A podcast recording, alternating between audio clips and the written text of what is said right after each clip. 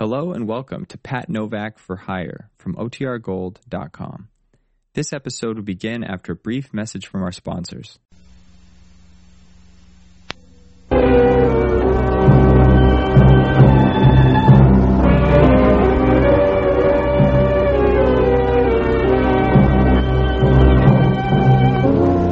what the sign out in front of my office says.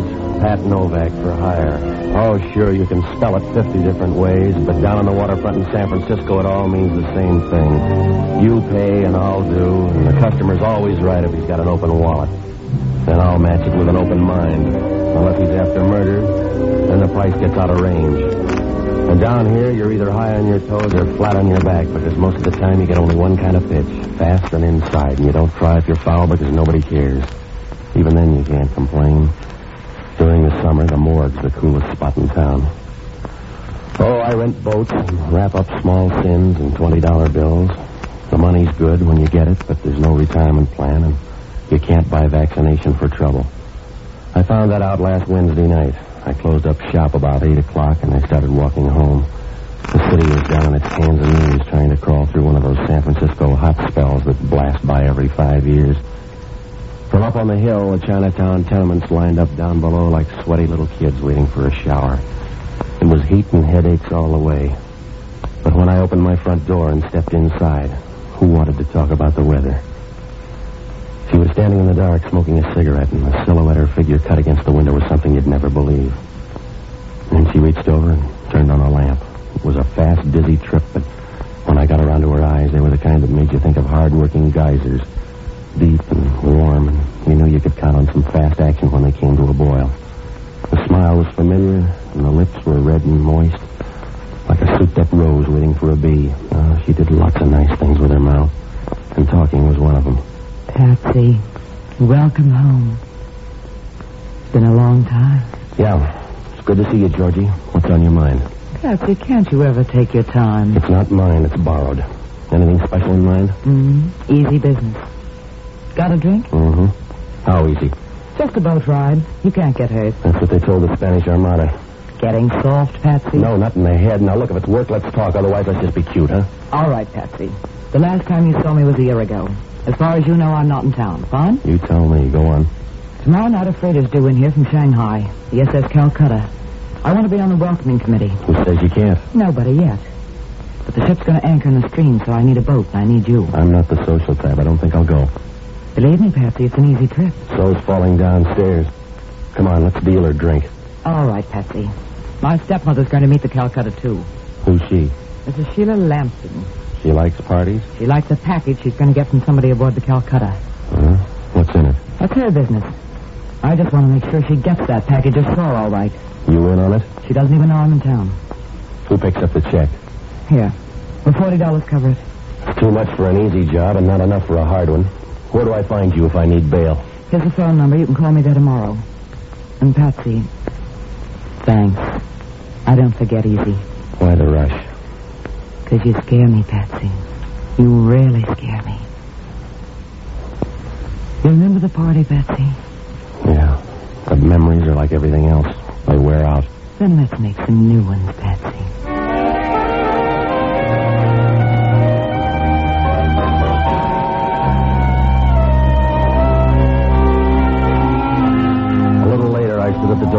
Her move down the hall toward the stairs. The white dress she had on was plain enough, but it didn't have a mind of its own.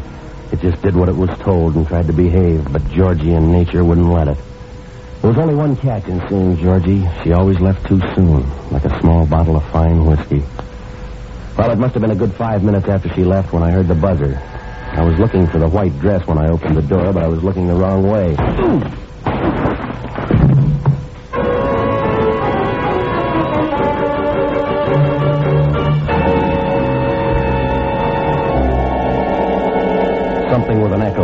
Came down hard on the side of my head. I went down like mercury in a quick freeze. The trip wasn't nice, but it was long. Halfway there, I came up for breath, and I found the deck of one of my own boats under me. The Bay Bridge lights were still around, and that made it kind of cozy. When my eyes got in focus, the smooth-looking bundle laid out next to me shaped up like Georgie Lamson. She wasn't looking her best. I had just enough time to remember a pair of women's shoes standing next to my face, and then I must have moved, and they punched my ticket for a return trip. The next time I opened my eyes, I was looking up at the lights on Pier 19. Oh, the shoes were still there, but this time they were black, and the feet inside squashed out wide and flat like tired beefsteak. That meant only one thing Hellman from homicide. You can stop playing mouse, Novak. Get up. The party's over. Yeah, Hellman. I thought they'd never go home. Your boyfriend here isn't talking.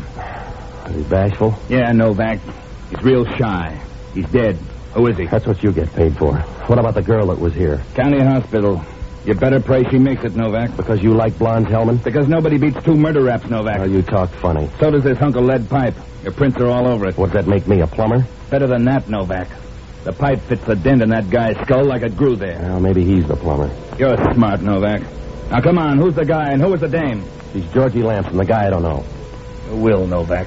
We'll take care of that. Oh, you try hard, don't you, Hellman? You move your lips when you read, you use your fingers when you count, but you never get the right answer. Don't tempt me, Novak. I'm not my cherry best in the morning. You don't have a best, Hellman. You tried thinking once, but it gave you a headache. Now, when you get in a squeeze, you have to pound your way out with your fist. I warned you, Novak. Now talk nice and save teeth. Yeah. I'll talk when that blonde tells her story. If she makes the grade, how does she figure? She met me in my apartment last night on business.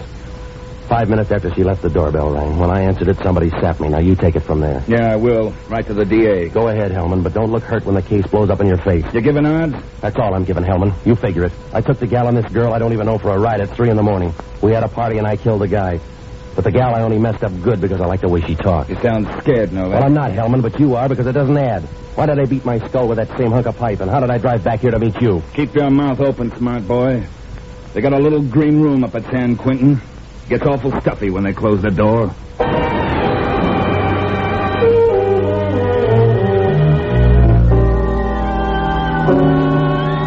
Well, after I left Hellman, I figured I'd had a bumper crop of trouble for one day. The sun was just beginning to stagger up over the Berkeley Hills when I caught a cab uptown.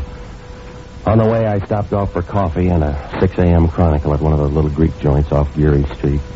The windows were blind with grease and the light was bad, but the reading was money from home. The story made me stop counting the lumps on my head.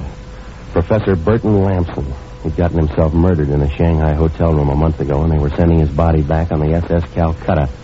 It was due to anchor in the bay that night, like Georgie said, but the shipping page didn't agree. The Calcutta was listed inside the gate at 7.30 the night before. How did that check out? And what about that package that had everybody worried? Well, when I got back to my apartment, I called the hospital to check on Georgie. They were still giving odds, the long, thin kind. A little later, I was in the middle of a cold shower, adding up rows of zeros and getting different answers every round when the phone rang. It was Hellman, and he was selling nothing but smiles. You feeling any better, Novak? Oh, don't tell me you're worried. We just identified the dead guy. His name's Warren Haynes, local socialite. You know him? Yeah, I'm an old friend of the family's. The guy's from one of the old families in town, the important kind. His blood wasn't blue. No, but we are. We're feeling the pressure already, so I'm calling you in today for a little talk. That's a great job, Hellman. You keep right on smacking your fat lips because you're going to get more answers than questions. That's funny, Novak. I didn't think you knew the difference. When I hung up the phone, I was seeing more red than the bleachers at a bullfight. I probably would have walked right by him if he didn't open his mouth. Even then, it wasn't much more than a loud squeak. He was a skinny guy standing against the door with a half smile twisting his mouth and a bright, wild look in his eyes. You seem disturbed, Mr. Novak. Where's your invitation, mister? This should prove sufficient, Mr. Novak. All right, so you want a gun. What happens now? Now, Mr. Novak, I use the gun unless you hand over the package. Sorry, mister, you're in the wrong laundry. Mr. Novak, I've been crossed once today. I don't intend it shall happen twice. The package? Now, look, you, I'm going to spell it again. I don't know what you're talking about. Now, take that cannon you're pointing and I get think you realize I'm about to use this gun, Mr. Novak, for the last time. All right, all right. You'll find it right over there. Now here, right next to... Now, come on, give me that gun before somebody gets hurt.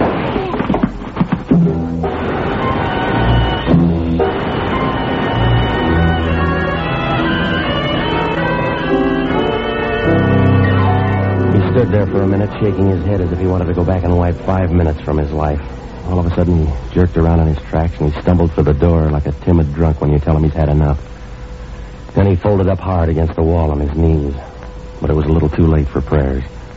I stood there for a minute trying to think of a good lawyer who owed me money, but all I could see was a courtroom and a picture of Hellman smiling as he listened to the verdict. Well, accident or not, If Hellman dropped in with a body on the floor, he'd bury me so deep in San Quentin he'd be bringing me air in paper bags. When the knot in my stomach untied, I dragged the little guy away from the door and I rolled him on his back. His eyes were still asking for the package, but the rest of them didn't care. Outside of a few bucks, his wallet was empty, not even a laundry tag. Well, I got dressed and I pulled the blinds and locked the place up. And then I went out to look for the only honest guy I know, an ex-doctor by the name of Jocko Madigan. He was a fine surgeon until something made him decide life was temporary at best. Now he's got a permanent post on a bar stool looking for answers at the bottom of whiskey bottles. Well, it's hard on the liver that way, but you're never short on dreams. I finally found him with a bourbon halo in a musty little Italian joint over in North Beach. It was a long stretch from Easter Monday, but he was still celebrating Irish independence. He looked like he was on the wrong side because his nose was a bright orange. My boy, you're just in time. These simple but honest Sicilians have agreed to embark with me on a crusade. And as honorary past president of the Sons of St. Patrick, the uh, Powell Street chapter, I invite you to join us. Come on, Jocko, sober up. I gotta talk to you. Oh, to fittingly observe the occasion of old Erin's joyful victory, we're first fortifying ourselves with grappa and bushmills. Then we sally forth to chase all the snakes out of Long Beach and the cockroaches out of Chinatown. How does that strike you, Patsy? And uh, why aren't you smiling? Tis a glorious day. Because I'm in a jam and I want to talk, Jocko. Now cut it. Oh, Patsy, you remind me of that de Valera fellow. You're sitting on the curb and pouting just because they won't let you march in front of the band in the victory parade. You're sour, Patsy. Admit it. Jocko, will you snap out of it? I'm in big trouble. You're always in trouble, Patsy. You're a child of adversity, a son of scorn. The fates spit in your eye and you try to retaliate, but the wind's always blowing in the wrong direction. You're a lost leaf in the mortal storm, Patsy. You're a pebble shaking a tiny fist at the mountain. You'd like to fight for some strange, fantastic cause, wouldn't you, Patsy? But you can't find anybody your size. Men are too small and the gods are too big. Patsy, you're lost. Are you all through? Yeah. What kind of trouble? Oh, it's a pair of bum murder rats, Jocko. Somebody sapped me in my apartment last night, and I woke up this morning with a dead guy. That sounds interesting. Uh, what was it you were drinking? Hellman's out to pin this on me. Oh, a dubious honor. You uh, mentioned two murders. A guy came in my apartment this morning waving a gun and asking for a package that I never heard of. We started wrestling for the gun. Ah, mildly exciting. Who got it? He did, right in the chest. Patsy, you have absolutely no excuse for losing your temper. Why, you're not even Irish. Still, you're always getting hot-headed at the wrong time. It was an accident, Jocko. I didn't even know the guy. I'm sorry, but I can't cry. Sure, that's what the British general said after he hung Robert Emmet at the dock. But he didn't straighten out the Marcel in his neck. What are you doing out of jail? Will you knock it off, Jocko? Now, look, did you ever hear of a Mrs. Sheila Lamson?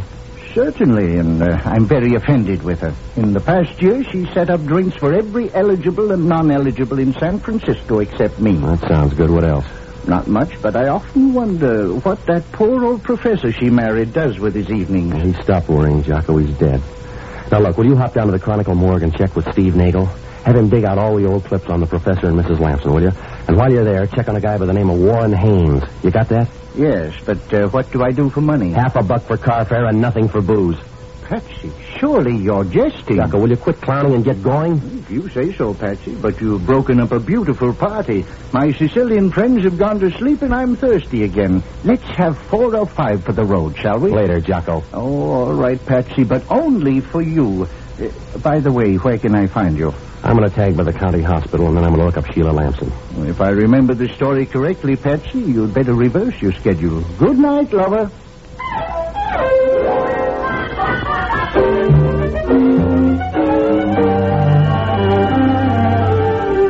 When I left Jocko, I tagged by Mama Lupo's on Kearny Street, and I called the hospital again. Oh, Georgie was a little better. At least the undertakers had stopped bidding. Mama Lupo clouded up for a storm when I asked to borrow her new car for a couple of hours, but a few pats and a pinch, and she was all giggles and car keys. Ten minutes later, I was fighting traffic on Potrero Avenue. The south wind out there brought the slaughterhouses right into your front seat. I found the hospital out on the far edge, and it was a nice-looking pile of dirty red brick. The nurse in the ward didn't believe I was Georgie's brother until I asked her if she was busy Saturday night. Then she saw the resemblance right away. I found Georgie behind a couple of screens at the end of the ward. For a dying woman, she looked pretty good. She smiled a little when she saw me, like she was saving up for a bigger try later on. Patsy, I'm glad you made it. Look, I'm going to keep it short, baby. Who was it last night? Sorry, Patsy. Big deal. You can't tell her you won't. Can't, Patsy. Later I will. And that package, same deal? Same. Well, I got a deal too, Georgie, a murder rap. They want to hang it on me. Who was it? Warren Haynes, do you know him? I remember. Good corpse. Now, look, you're slicing it awful thin for 40 bucks, Georgie. Patsy. Patsy, trust me. No choice, baby. You're driving. Don't go through any red lights. I won't, Patsy. Telephone, Mr. Novak. I said it was urgent. That's it, Georgie. I'll see you later. Yeah. Having a good time, Novak? You know any phone numbers besides mine, Hellman? Not today, bright boy. You near a streetcar, or do I send a chauffeur? What's your beef? Our beef, Novak. We'd like it fine if you paid us a visit real soon. Sorry, Hellman. Book's solid. Command performance, Novak. I wouldn't disappoint. What's the matter, Hellman? You want it in blood? I told you I don't know anything about last night. I never saw Haynes before. You got me wrong, Novak. This one's about a knife. We just found it in your office down on the waterfront. That's fine. Peel yourself an apple and keep busy. You better come down, Novak. We found the knife in some guy's back.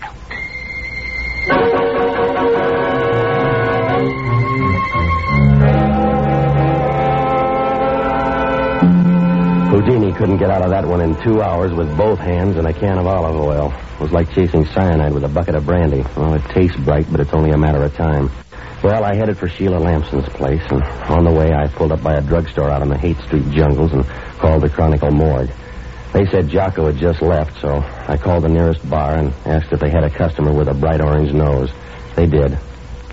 Jocko Madigan speaking. Jocko, this is Novak. What'd you find out? Ah, Patsy. Just enjoying a small refresher after some very excellent reading. For instance, Sheila Howard Lamson. She started seeing the professor back in 46. There was a scandal, the, the nasty kind. And the professor's first wife, Barbara, jumped off the bridge, the uh, Bay Bridge. yeah, go on. A month after she married the professor, Sheila was mentioned in every gossip column in town. So the professor took off on a scientific trip to China. A month ago, he was murdered in a Shanghai hotel, and a hatful of emeralds was stolen. The authorities figured that the murder was premature. What do you mean? Well, the professor had had three major operations, and at the time of the murder, he had less than a week to go. What about Haynes? Haynes is one of those black sheep that wealthy families have, uh, cut off without a penny. He's one of Sheila Lamson's escorts, and he's now on his way back from the Orient on the SS Calcutta. Anything else? Jocko, I could kiss you. Patsy, you stick to your line, and I'll stick to mine.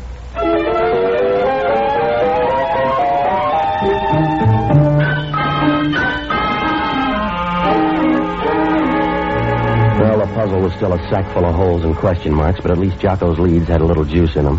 I found the Lamson house in the best part of the Seacliff district. It was one of those big nervous joints hanging by its shutters to the side of a steep drop that slid down sharp into the Pacific. All green trim and stucco the color of mortgages. The front doorbell was wearing out in my hand when the maid showed up, and then she was tongue-tied. She didn't know a thing except good money when it was offered. And then she told me I'd find Mrs. Lamson in the second floor sitting room. She went away. I found the sitting room all right, but Mrs. Lamson wasn't there. So I followed on through till I came to a bedroom with a bright red ceiling and a lived-in feeling. Reminded you of something Henry VIII might order for a bridal suite. She was sitting next to the couch holding a martini and making noises like a leopard on a honeymoon. Hello. Well, call me baby. Yeah. You always wear handkerchiefs to parties? Mm-hmm. Saves time. Dressing. You're nice. Have a drink? I'll fix them. Oh, you are nice. What's your name? Novak, what's yours? Billy. Is that a name or a game? You're just like Mike. He's my new boyfriend. This is night off? Oh, no. He just went downstairs for a minute. hey, you fix a nice drink, Mr. Novak. Warm. Yeah. You got a fever or something? No.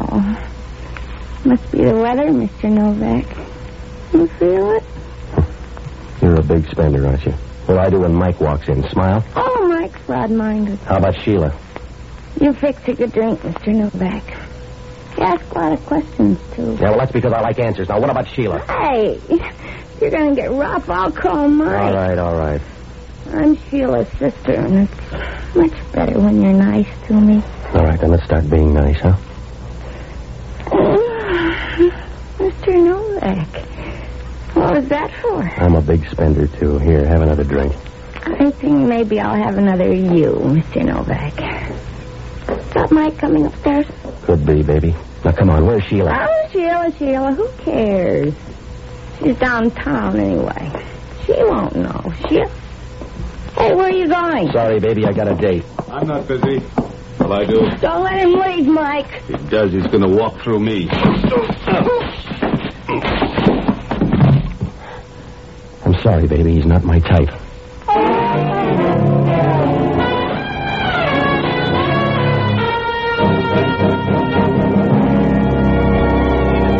was a tall, wide package, so I gave him a bargain offer. He didn't fold after two, but he had a kind of hurt look in his eye when I hit him the third time, like I didn't know he could take a hint. When he wound up and hit the floor, every window in the house rattled, and I figured the Berkeley seismograph got a cheap thrill. I made it as far as the front door when I heard a car pull up in the driveway. When I got to the window, a dame and a guy were getting out of a new Nash and heading for the door. The guy was a middle-class gunsel, but if the gal was Sheila Lamson, she made nice opposition. Well, I couldn't wait around to see.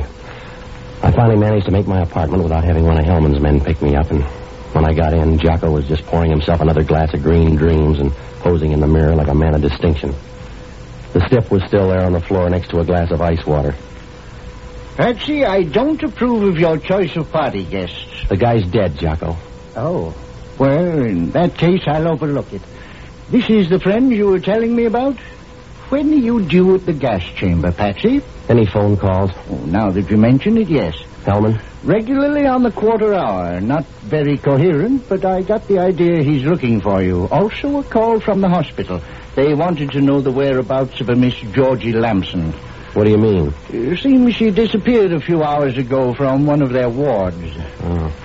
Patsy, you look worried. Uh, perhaps a sampling of this delicate dollar ambrosia would help. Uh, try it. No, thanks. Suit yourself, Patsy.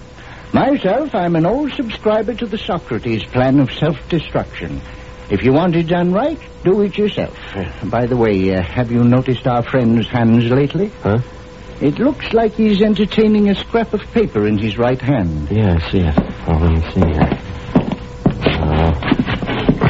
Hmm. He seems kind of stingy with it, doesn't he? Yeah. Yeah, I got it. Uh-huh. Oh, an old envelope. Not even a coded letter to puzzle over. I'll settle for the address, Jocko. Take a look. Uh, Captain Edward Small, SS Calcutta, Paramount Line, Shanghai. Well, that's nice. Uh, shall we have another drink? Later, Jocko. Right now, we haven't got the time. If that's who I think it is, Patsy, you're going to have lots of time. I'll just whip up a short one. Novak talking. Listen, smart boy, and listen hard. This is for the last time. You check in here in ten minutes, or I'll send out an all points. Dead or alive, Novak. All right, Hellman. There's a dead guy here in my apartment right now. His name's Captain Edward Small, off the Calcutta. I don't need any more bodies, Novak. I can hang you twice with what I got. All right, Copper. But if you want your picture in the paper tomorrow, you can meet me out in Sea Cliff in 15 minutes. 48 Camino Drive.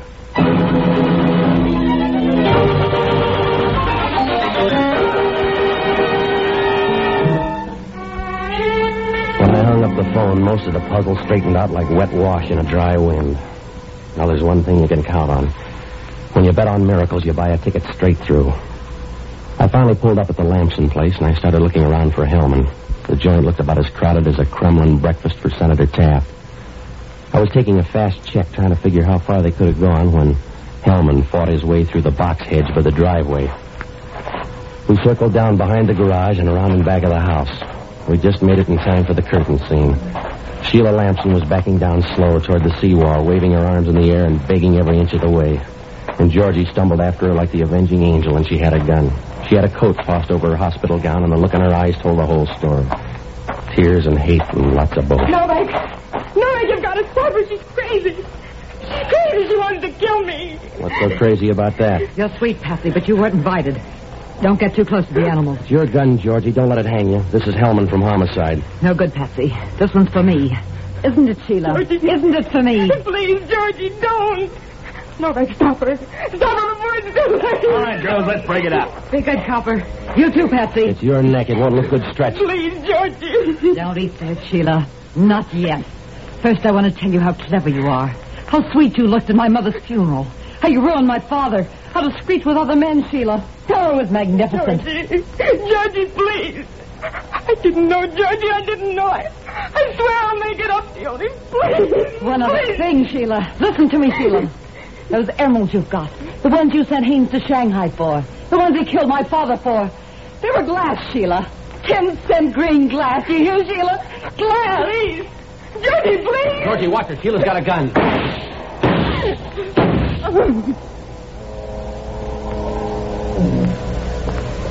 Betsy. Take it easy, baby. You got a long trip. She's dead. Isn't she, Patsy? She's dead. She didn't die, baby. With that much lead, she sank. Mm. It burns, Patsy. It burns. It'll cool. The fog's starting to come in.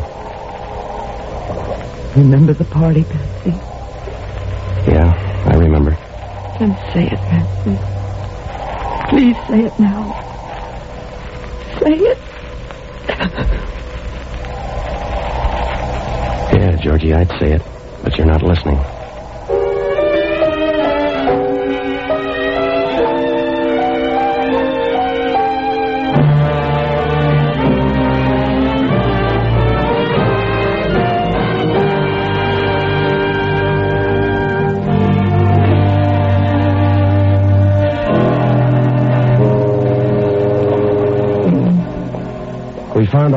Georgie's coat pocket that told most of the story, and then Hellman grabbed Mike and Sheila's sister and sweated the rest out of them. Well, it wasn't a pretty story, but it moved. When Sheila spent the professor broke and he checked out over in China, Georgie decided to blow the whistle on her. She made up that phony yarn about the emeralds, and then she let Haynes murder her father and walk off with them. They were glass. To make it look good, Haynes played pallbearer and took the boat back with the body but not before Georgie tipped the captain and the first mate about that sack of emeralds Haynes was supposed to have. So they went to work. They robbed Haynes and planted a fake for a fake. It was a real cat and mouse game. Georgie only made one mistake, but sometimes that's all it takes. She flew back here a few days before the Calcutta got in so that she could be around for the payoff. One of Sheila's pals must have spotted her and trailed her to my place. And then the sapping started. That was the same night the Calcutta got in and people started checking packages and pulling triggers. When Sheila found her package was a fake, she figured Haynes was being cute, so he got it first. And then she went out after that original fake. She tried to double up and hang Haynes' body on me and get rid of Georgie at the same time. But Georgie didn't die easy. I don't know how the captain got onto me, probably through Sheila. But her Gunsel friends took care of the first mate with a knife when he got anxious. Well, when the dust lifted and they counted cold noses, it was a real devil's game. Wherever he was, Georgie's old man must have been holding his sides and rolling in the aisles. Yeah, a real plum. And Sheila found out when you get close enough to the seed, the taste gets bitter. Well, Hellman asked only one question. How come a smart girl like Georgie bought something as stupid as revenge? I don't know. She was a lot better at a lot of other things.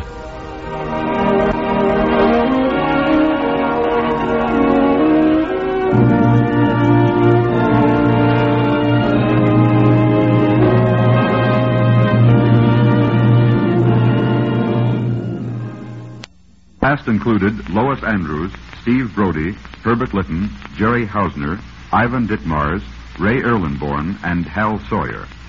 This is a Larry Finley transcription. Brought to you from Hollywood.